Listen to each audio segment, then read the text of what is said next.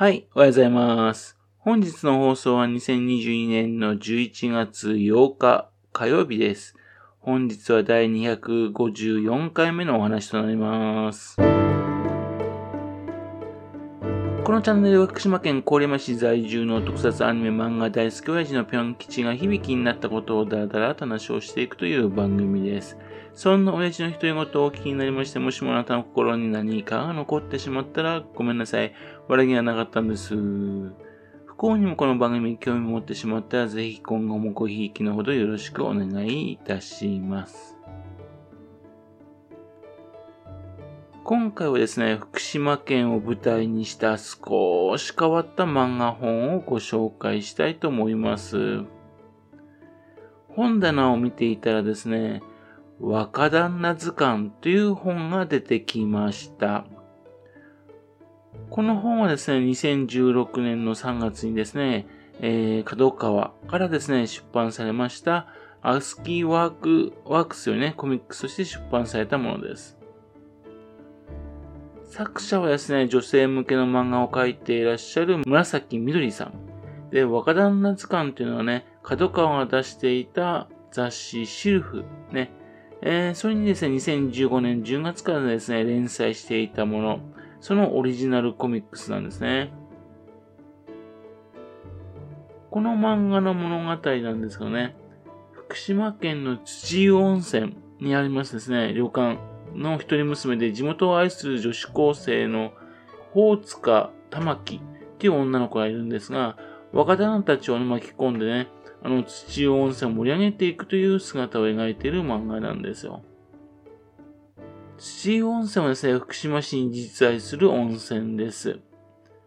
福島市はですね、温泉に恵まれてますね。土湯、飯坂、高湯とね、温泉があるんですよね。その福島市のね、西にね、位置する山にね、囲まれた小さな温泉郷なんですね。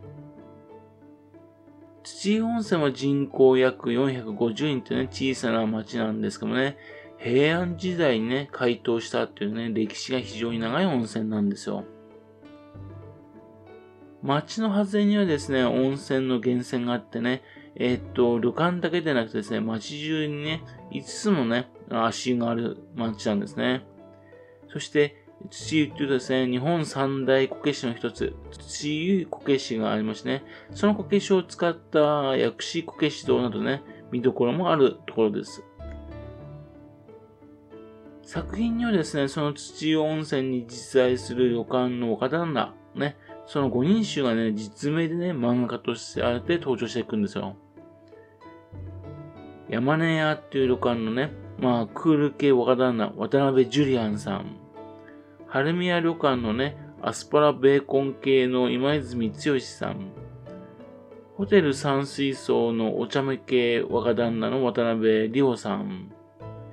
向い滝旅館のね、不思議系若旦那の佐久間智弘さん。同じく向い滝旅館の悪系若旦那の佐久間明さん。とですね、若旦那の前にですね、何々系とつけてですね、あたかもですね、ロール系、ロールプレイゲームのね、キャラ、キャラ図鑑みたいになってるんですね。そこが面白いんですね。で、このタイトルのね、若旦那図鑑っていうのはね、福島県の土湯温泉に旅館を構えるこの若旦那がね、えー、注目したフリーペーパー、若旦那図鑑、ね、これに由来してるんですね。テレビですね、フリーペーパー若旦那図鑑にね、存在を知った作者の紫みどりさんがですね、ね、若旦那が出てくる土湯旅館、温泉旅館を舞台にした作品とね、アイデアがもっと発端となってね、生まれたもんなんですね。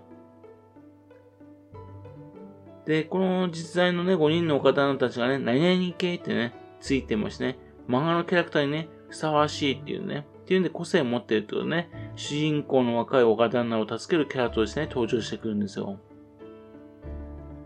そして紫さんはね、え、福島県の復興の一助になればっていうのね、土湯温泉観光協会ですね、コミック会の打診をしてね、で、この作品が生まれたという経緯があるみたいなんですよ。そしてこれにはですね、実はあの、福島市にある福島学院大学っていう大学が関係してるんですよね。東日本大震災ですね、客足が遠のいた土湯温泉がですね、2014年の時にですね、ゼロから温泉街を盛り上げたいとですね、福島学院大学に問い合わせしたんですね。そして、その学生たちをですね、交えましてワークショップを開いたんです。そして議論を重ねましてね、メインターゲットをですね、首都圏在住のですね、女性にね、絞ったんですね。そして、学生が発案したのはですね、恋愛し、恋愛シミュレーションをイメージした図鑑ってことなんですね。よくあるですね、それで若、若女将だったらよくあるんですけども、それを若旦那にしましてね、若旦那たちが温泉を PR するフリーペーパーを作ったんですよ。というので、え構成、インタビュー、編集、データ入稿もですね、すべて学生たちが作成したんですね。そして第1号を完成して首都圏を中心にですね、PR 活動を実施したところですね、非常にですね、人気なんですね。瞬く間にですね、話題となりまして、ね。っていうんで、次から次とね、あの、号を発行していった、発行していったんですね。そして、えっと、先ほど言いましたように、東京の出版社、角川とですね、漫画家を実現させたんですね。そして誕生したのがこの漫画っていうわけなんですよ。で、当初はですね、地中の温泉協会のね、観光協会の人たちだとか、若旦那の人たち、若旦那の人たちですね、えー、企画にですね、権威的だったらしいんですがね、ですも学生たちの熱意に抑えてですね、最後にはですね、学生をね、福島の若い仲間たちというふうにね、見るようになったというんですね。で、このフリーペーパーの若旦那図鑑の方ですけどもね、全国旅館ホテル生活衛生同業組合共同連合会、そしてね、賞を取ったりとかね、またと、ジャランなどで取り上げられたりとかしたんですね。で、えっ、ー、と、他の地域のね、温泉街でも発行されまして、全国に広まってね、で、2015年からですね、えっ、ー、と、若旦那サミットっていうのを開催してね、そして、えっ、ー、と、2019年まで約4回開催されたんですね。というので、若旦那っていうのはね、悩どこが良かったみたいでね、じゃらん以外にもですね、楽天トラベル、そういったところもですね、えー、全国の、ね、全国の温泉のね、若旦那ランキングなんてやっていたんですよ。で、2019年まで頑張って盛り上がってきていたんですが、コロナが襲ってきてしまって、活動がストップしちゃうんですね。というわけで、フリーペーパーの若旦那図鑑をですね、読むことができていた公式サイトもですね、えー、いつの間かね、へっとじてしまいまして、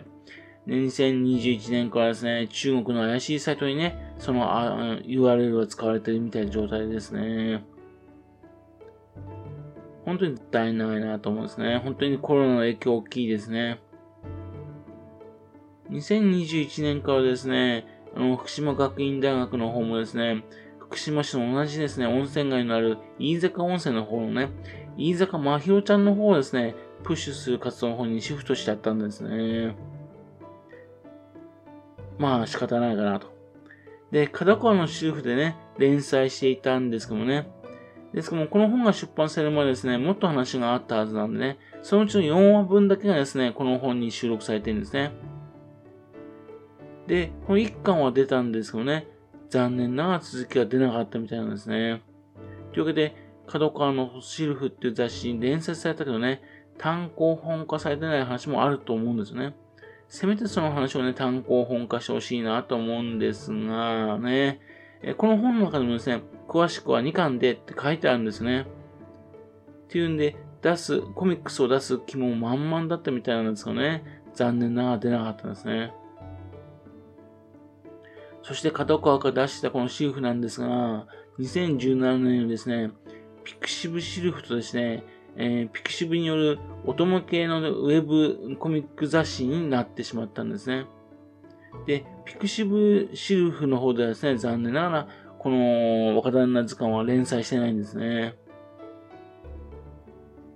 えー、シルフから pixiv シルフに変わったんだったらですね、えっ、ー、と、ね、掲載されたところまでですね、電子化書籍としてね、読めるといいんですけどね、それも現在できていない状態です。これも残念ですしね。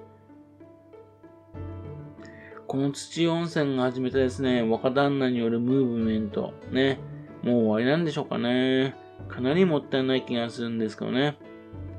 福島県発祥の新たなムーブメント、ムーブメントになる可能チャンスがあったのにというふうに思っております。はい。それではまた次回よろしくペンキションとの話をお付き合いくださいね。本日もお聴きくださいまして誠にありがとうございました。